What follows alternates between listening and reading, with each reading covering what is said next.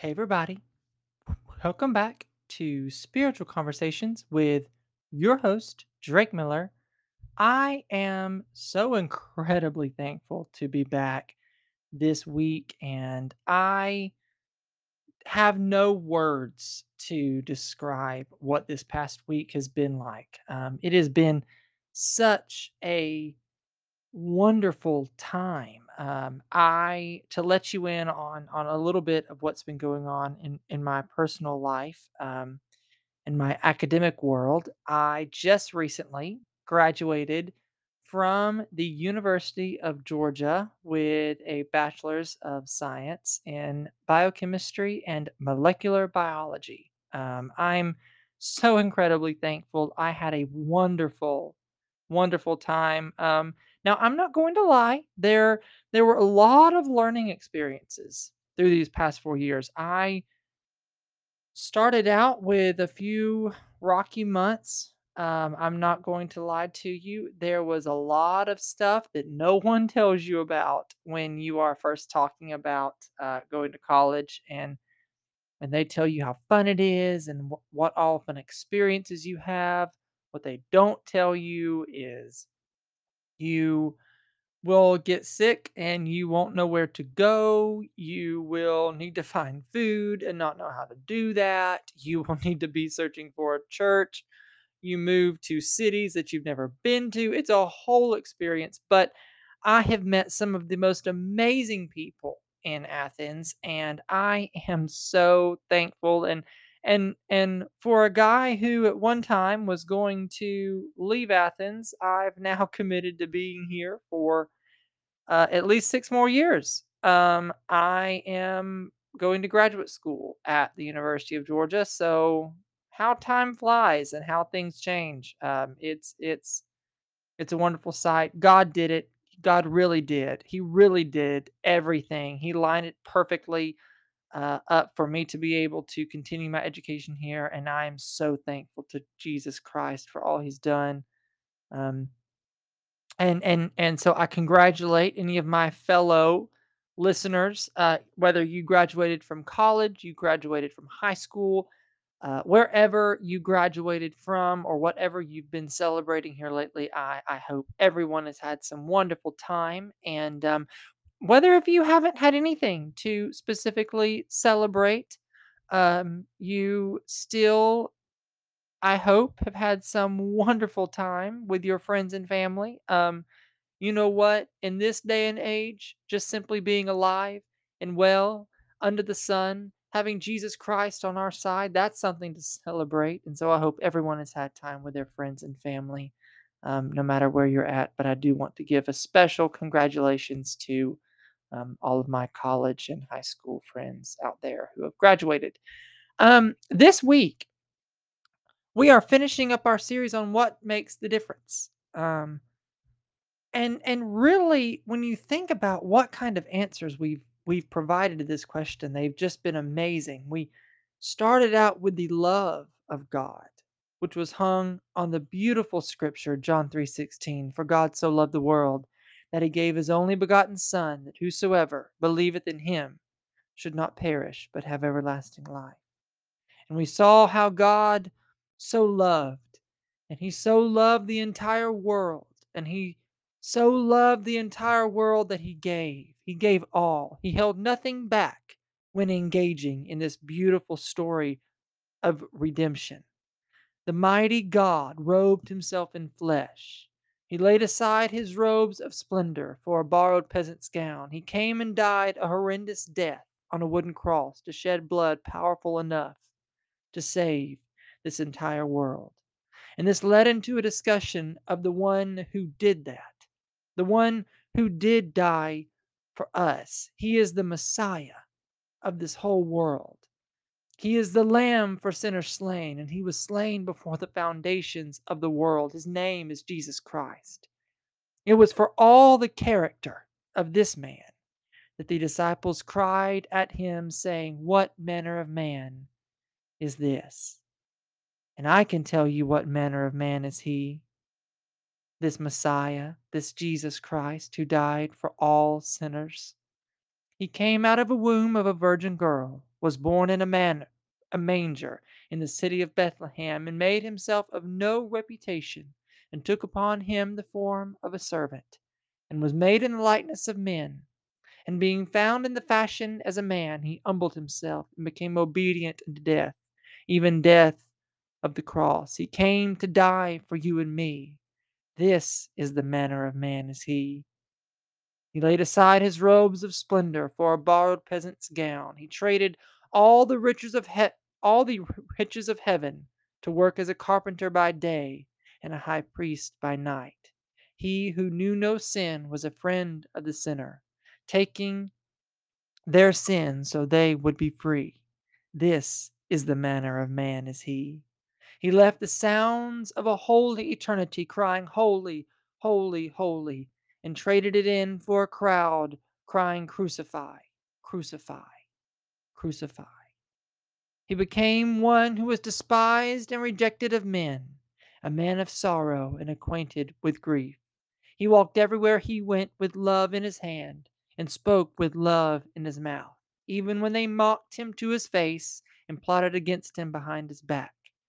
He hung there on a cross, with flesh falling off the bone, his face swelling to almost burst, and his muscles sl- slowly ripping through his nail pierced hands. And through all that, he worked to save one man, a thief beside him, and he cried, Father, forgive them, for they know not what they do. This is the manner of man, is he. This is Jesus Christ. Though we did esteem him stricken, smitten of God, and afflicted, he bore our griefs and carried our sorrows. He was wounded for our transgressions and bruised for our iniquities. The chastisement of our peace was upon him, and with his stripes we are healed. He loved us so much, he was cut off from the land of the living, and for the transgression of my people was he stricken. This is the manner of man, is he. The Pharisees couldn't stand him, but they found out they couldn't stop him. Pilate couldn't find any fault in him, and the witnesses couldn't get their testimonies to agree. Herod couldn't kill him, death couldn't handle him, and praise be unto God that the grave couldn't hold him. This is the manner of man, is he. And it was this man, this Messiah, who is the master of the mighty, the captain of the conquerors. He's the head of the heroes, he's the leader of legislators, the overseer of the overcomers, of the overcomers, the governor of governors, the prince of princes, the king of kings, and the lord of lords. He is also the way, the truth, and the life. He said, No man cometh unto the Father if not by me. He's the only way. This is the manner of man, is he. His blood made a way. It's what's purchased us. It's the object of the story of redemption. It was because of his love and his blood that a way was made for all us sinners. And through his life, his death, his burial, his resurrection, and ascension, we can now understand it was Jesus Christ and his action that allowed Peter to preach that age old message when he said, Repent and be baptized, every one of you, in the name of Jesus Christ for the remissions of sins, and ye shall receive the gift of the Holy Ghost. This is the message of Jesus Christ. This is the saving message that he died for. This is the saving message that we ought to also die for. For the promise is unto you, Peter said, and to your children, and to all that are afar off, as many as the Lord our God shall call. That means, my friend, it's for you, it's for your children, it's for your friends, your coworkers, your church, your community, your state, your nation, your world. It's for all who will listen. And over the past few weeks, this message is what we've been breaking down. This Acts 2:38 plan of salvation. It's called the entrance into the kingdom of God. If you haven't explored that, I encourage you to go back and listen to those other lessons. You'll find them on my podcast page, and they'll help you understand what we've been talking about more. And friend, you must repent. You must repent. You must be water baptized in the name of Jesus Christ for the remissions of sins, thus calling upon the name of the Lord. And you must accept this gift of the Holy Ghost. For if you do not have the Spirit of Christ, you're none of His. It's a gift, but you must accept it. You must, my friend. Friend, if we believe and are baptized both in water and in the Spirit, we shall be saved. If we believe not, we shall be weighed in the balances of eternity, and being found lacking, we will be sealed to eternal damnation. It's so simple, but it's so eternal. You can be a good person, but if you aren't a baptized person, no amount of goodness will save you. You can do whatever you want to with this little short life of yours, but I'm going to give all of mine to God. I'm going to be baptized in Jesus' name. I have been, and I, and I will continue to be. And I'm going to live in His Spirit. You know, Solomon spoke a truth when he said, What profit hath a man of all his labor which he taketh under the sun? And Jesus asked the same question when he said, For what shall it profit a man if he shall gain the whole world and lose his soul? Or what shall a man give in exchange for his soul? Remember this, my friend only what you do for Christ will last. Our personal success and goodness towards others won't be credited to us if we don't first give ourselves completely to God. And this week, I finish up this series on what makes the difference with this question What then? After we have made our decision concerning salvation, after our little short life has come to an end and we find ourselves standing before the Lord, what then? After the heavens have passed away with a great noise and the elements have melted with a fervent heat, when the earth and all the works therein have been burned, what then? What then? When all the great plants of our cities have turned out their last finished work, when our merchants have made their last bargain and dismissed their last tired clerk, when our banks have raked in their last dollar and have paid out the last dividend, when the, jur- when the judge of the earth says, Close for the night, and ask for a balance, what then? When the choir has sung its last anthem and the preacher has said his last prayer, when the people have heard their last sermon and the sound has died out on the air, when the Bible lies closed on the pulpit and the pews are all empty of men, when each one stands facing his record and the great book is opened, what then?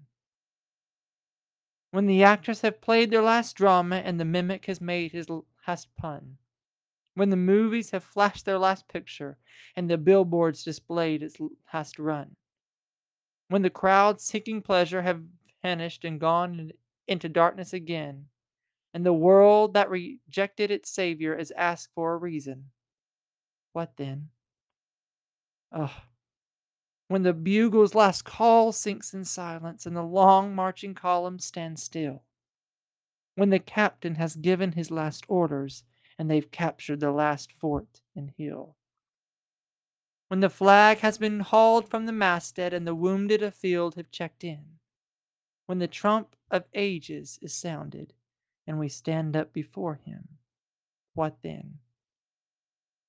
When your life, my friend, has run to a finish, and the last you can do is then done.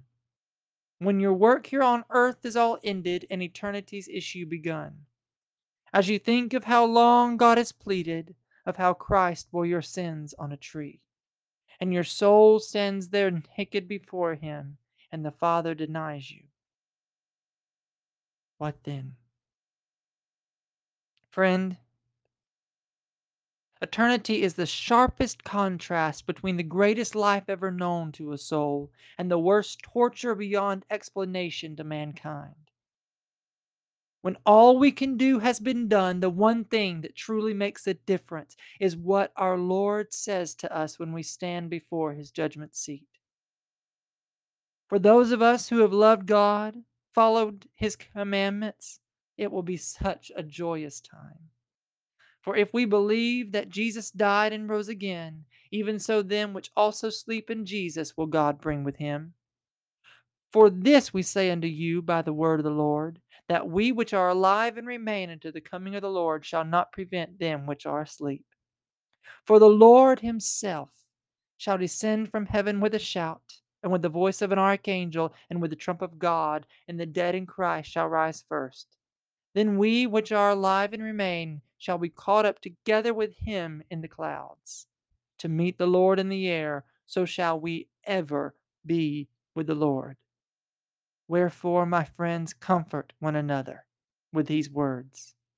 And with these words we sure are comforted. At any moment now, my friends, this could happen. We could be called up to meet our Savior. The Holy Ghost could catch all of us up into the sky to meet our Lord. We that now serve the Lord with gladness could be taken from this world in what is called the rapture of the church, and we would no longer struggle in this present age, but we would rule and reign with our Lord. Just as Paul said, this corruptible shall have put on incorruption, and this mortal shall have put on immortality. Then shall be brought to pass the saying that is written Death is swallowed up in victory. O death, where is thy sting? And O grave, where is thy victory? The sting of death is sin, and the strength of sin is the law. But thanks be to God, which giveth us the victory through our Lord Jesus Christ. Therefore, my brethren, my beloved brethren, Paul said, be ye steadfast, unmovable, always abounding in the work of the Lord, for as much as ye know that your labor is not in vain in the Lord.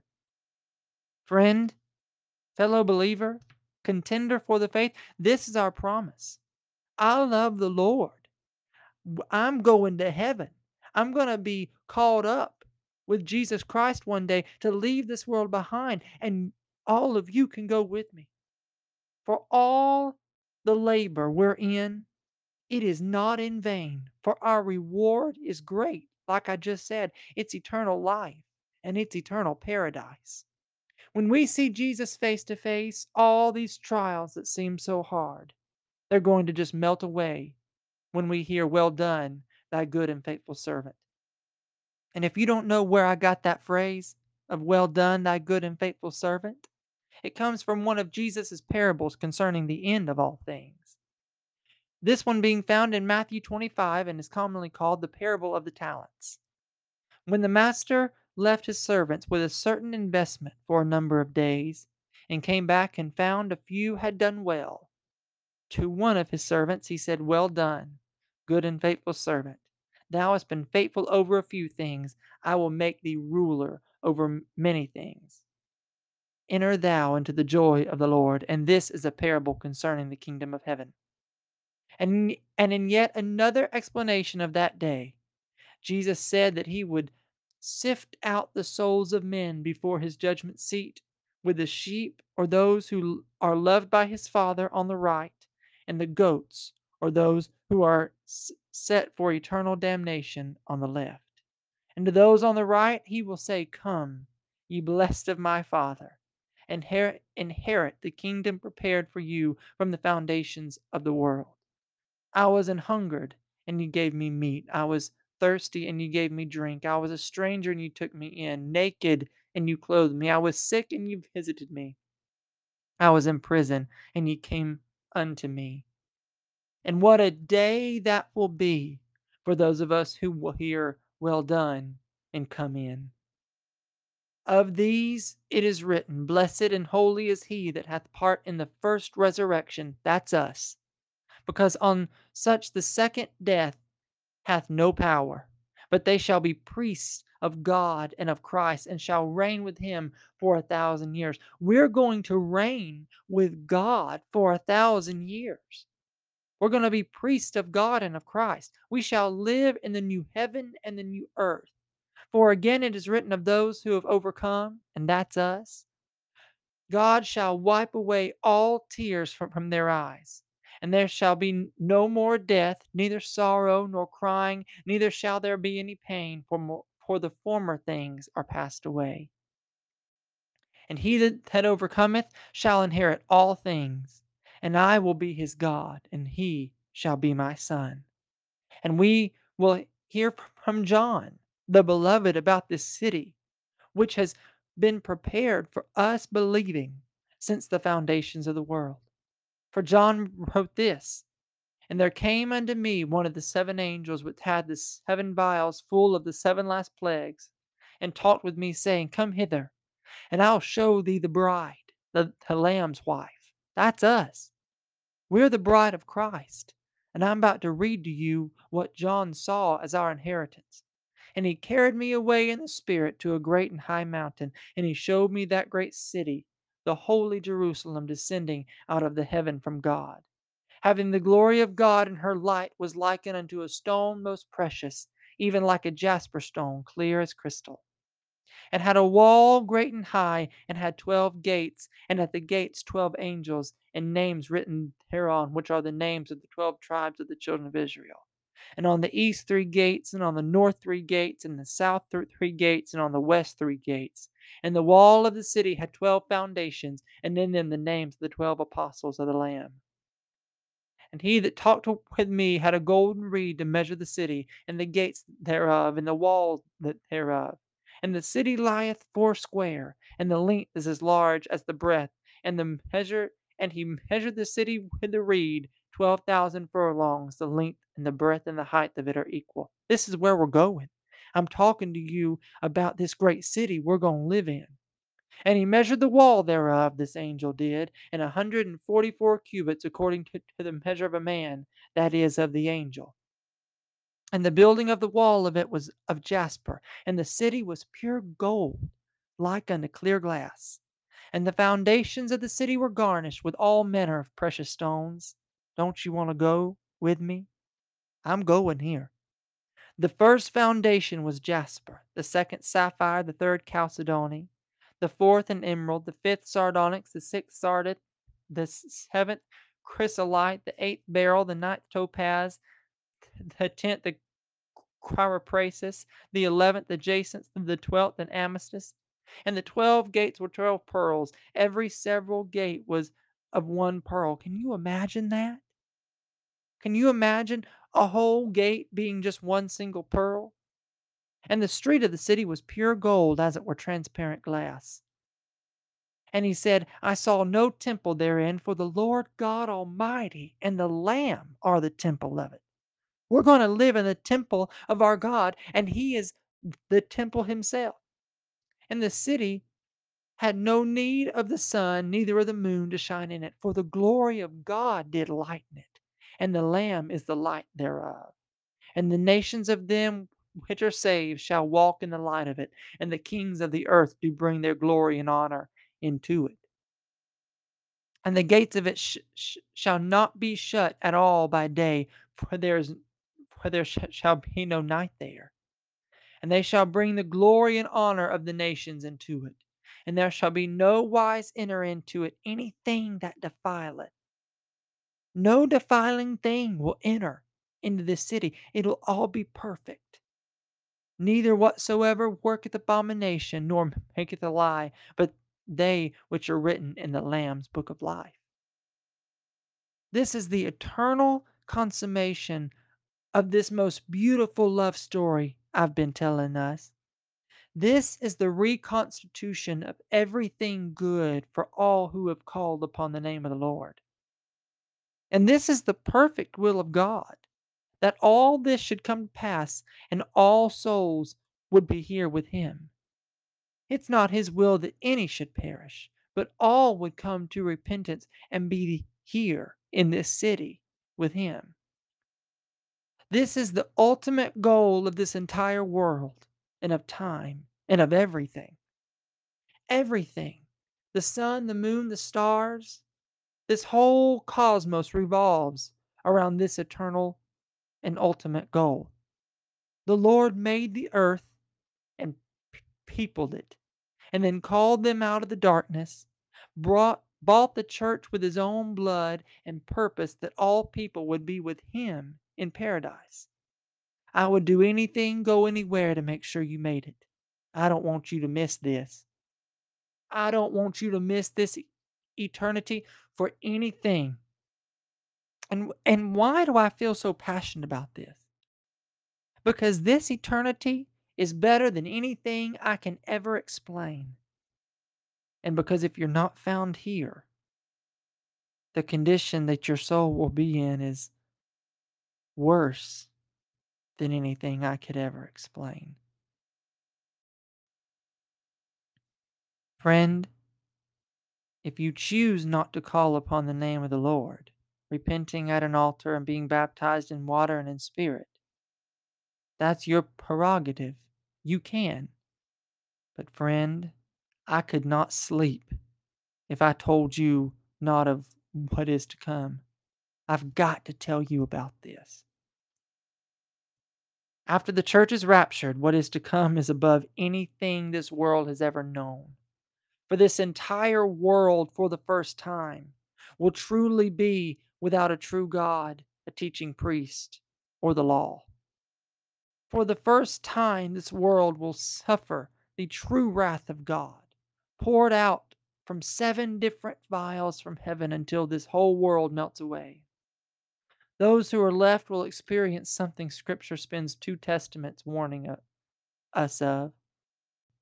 Behold, Isaiah wrote, the Lord maketh the earth empty, and maketh it waste, and turneth upside down, and scattereth abroad the inhabitants thereof. This is just the beginning of woes for humanity left. It only gets worse. And it shall be as with the people, so with the priest. For God isn't partial, for he is not a respecter of persons. It will be as with, the servant, so with his master, as with the maid, so with her mistress, as with the buyer, so with the seller, as with the lender, so with the borrower, as with the taker of usury, so with the giver of usury to him. The land shall be utterly emptied and utterly spoiled, for the Lord hath spoken this word. This isn't my this isn't me making this up. This isn't me trying to scare anybody down. This is the word of the Lord. The earth mourneth and fadeth away. The world languisheth and fadeth away. The haughty people of the earth do languish. The earth also is defiled under the inhabitants thereof, because they have transgressed the laws, changed the ordinances, and broken the everlasting covenant. This is what's to come when we start changing these eternal truths. When we change and we don't preach everything in this word and we don't live out everything in this word, this is what we're sending people to. And friend, if you've never heard, this is where we're going if we don't call upon the name of the Lord. I encourage you to do that. Therefore hath the curse devoured the earth, Scripture says, and they that dwell therein are desolate. Therefore the inhabitants of the earth are burned, and few men left. This is Scripture, friends. The new wine mourneth, the vine languisheth, all the merry hearted do sigh. The mirth of tabret ceaseth, the noise of them that rejoice endeth, the joy of the harp ceaseth. They shall not drink wine with a song, and strong drink shall be bitter to them that drink it. You can't even get away from this with a strong enough drink because it won't go down. The city of confusion is broken down. Every house is also shut up so that no man will come in. Those left here will be found knocking on the doors after midnight, but like others, will die with their fist up against a door. There's a crying for wine in the streets, and all joy is darkened, and the mirth of the land is gone. In the city is left desolation, and the gate is smitten with destruction. When thus it shall be in the midst of the land among the people, there shall be as a shaking of an olive tree, and as the gleaning grapes when the vintage is done. They shall lift up their voice, they shall sing for the majesty of the Lord, they shall cry aloud from the sea. Wherefore glorify ye the Lord in the fires, even the name of the Lord God of Israel in the isles of the sea. For the uttermost part of the earth have we heard songs even glory to, to the righteous. They've heard the praises, but rejected God. And now God is rejecting them. Don't be in that crowd, my friend.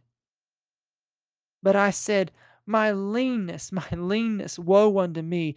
The treacherous dealers have dealt treacherously. Yea, the treacherous dealers have dealt very treacherously. Fear in the pit and the snare are upon thee, O inhabitants of the earth. This is the message to all who are left.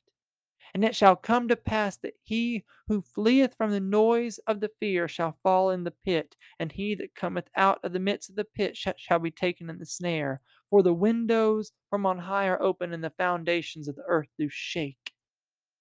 Listen at this now. The earth is utterly broken down. The earth is clean dissolved. The earth is moved exceedingly. The earth shall reel to and fro like a drunkard, and shall be removed like a cottage, and the transgression thereof shall be heavy upon it, and it shall fall and not rise again. And it shall come to pass in that day that the Lord shall punish the host of the high ones that are on high, and the king and the kings of the earth upon the earth. And they shall be gathered together as prisoners are gathered in the pit, and shall be shut up in the prison, and after many days they will be visited, and that visitation is not a good one. Then the moon shall be confounded, and the sun ashamed, when the Lord of hosts shall reign in Mount Zion and in Jerusalem, and before his ancients gloriously. This punishment, this everlasting destruction is so great, Isaiah called in another place, Howl ye for the day of the Lord is at hand, and it shall come as a destruction from, from the Almighty. Therefore shall all hands be faint, and every man's heart shall melt. And they shall be afraid, and pangs and sorrow shall take hold of them, and they shall be in pain as a woman that travaileth. They shall be amazed at one another, their faces shall be as flames. They'll be as women forever caught in the pains of childbirth. Men will look at each other with the most disfigured faces, above that which we have ever seen in the likeness of men. Faces full of terror and out of this world pain. They'll be crying, pain stricken, screaming, squealing, moaning, writhing in the most painful way, wishing for death to come upon them, and that luxury won't be afforded. Friend, this is the fate of all who have not called upon the name of the Lord. And after this moment, when all the wrath of God has been poured out, it is the hope of all listening and surely those who will find themselves there that it is the end. But it's not. You remember the parable of the talents when he said, Well done? There's another side of that story. The investment the master left them is likened unto the kingdom of heaven, and the kingdom of heaven is likened unto life. So he left them for a time with a little short life, and it was up to them to see what they would do with it. Two servants took the investment left to them and made good on it. They gave their all to multiply what they had for their master. They presented their life as good investments to their master, and they were received in their reward. But one servant took that investment given him and hid it. He kept it for himself, hiding it to present just what he had to his master. He didn't do anything else with it. And he presented it back to the master, expecting the initial investment to be enough. And that master said, Thou wicked and slothful servant, thou knewest that I reap where I sowed not, and gather where I have not strawed. Thou oughtest therefore to have put my money to the exchangers, and then at my coming I should have received my own with usury. Take therefore the talents from him, and give it unto him which hath ten talents. For unto every one that hath shall be given, and he shall have abundance. But from him that hath not shall be taken away even that which he does have. And cast ye the unprofitable servant into outer darkness, and there shall be weeping and gnashing of teeth.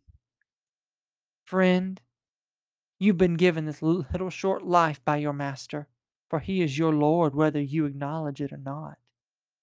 And there comes a time when you will have to even acknowledge him as your Lord. And He's left you with this little short life to invest. To invest in the kingdom, thus loving God, and to invest in those around you, thus loving others. And what will you do with it? If you invest, if you stand righteously before God and man, you will hear, Well done.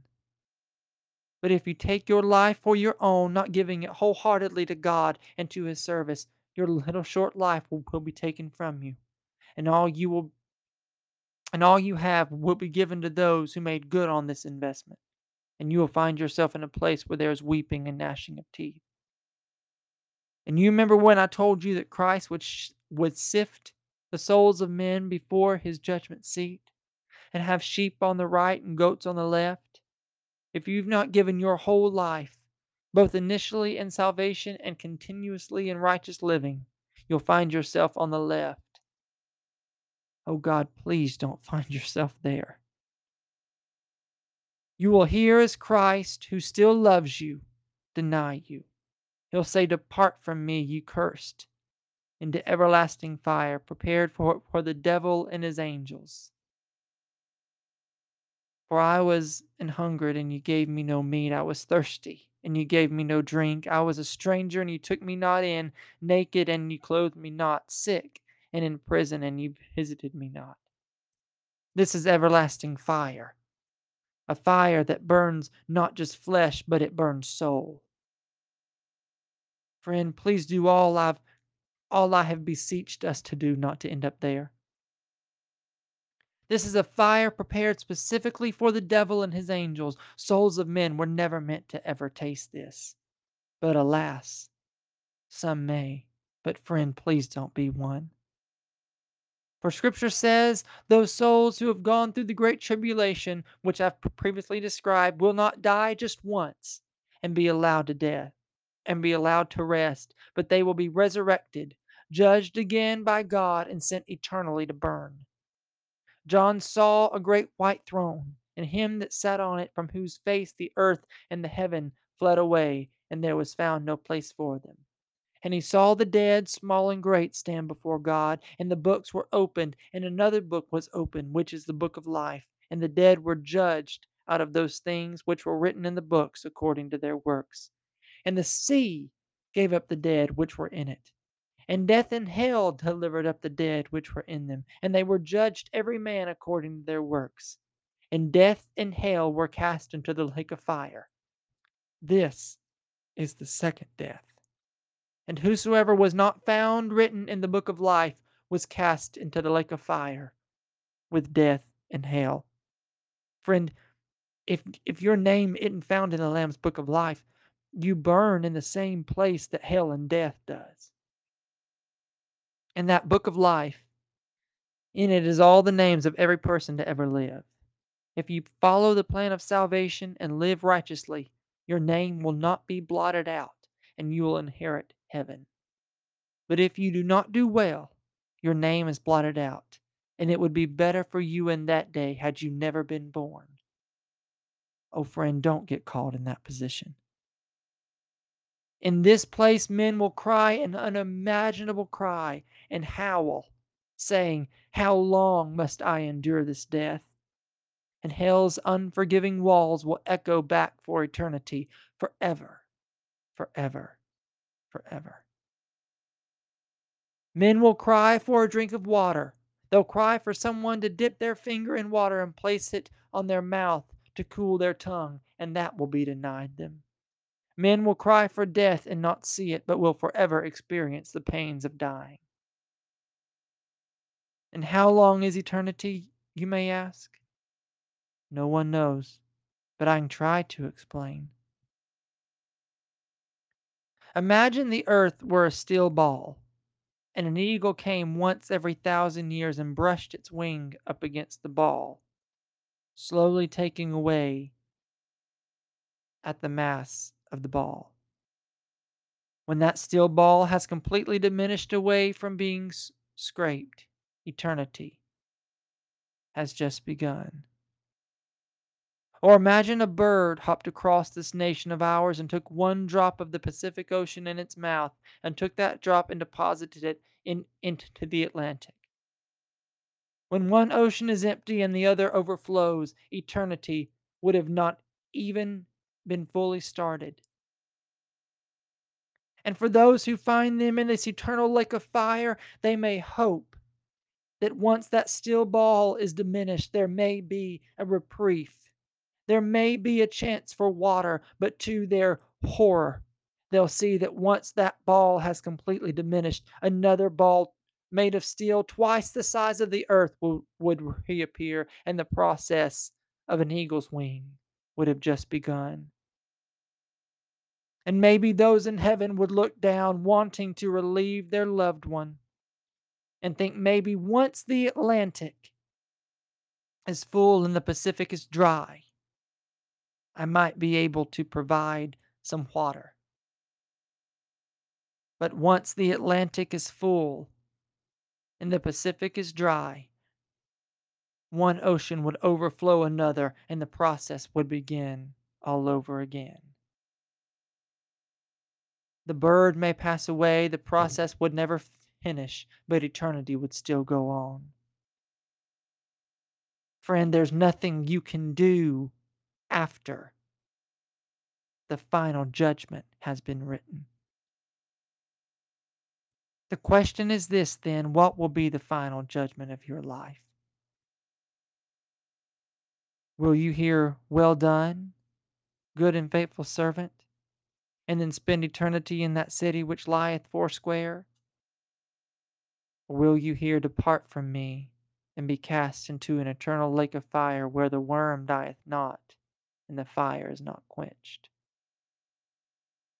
What will be the final judgment of your life?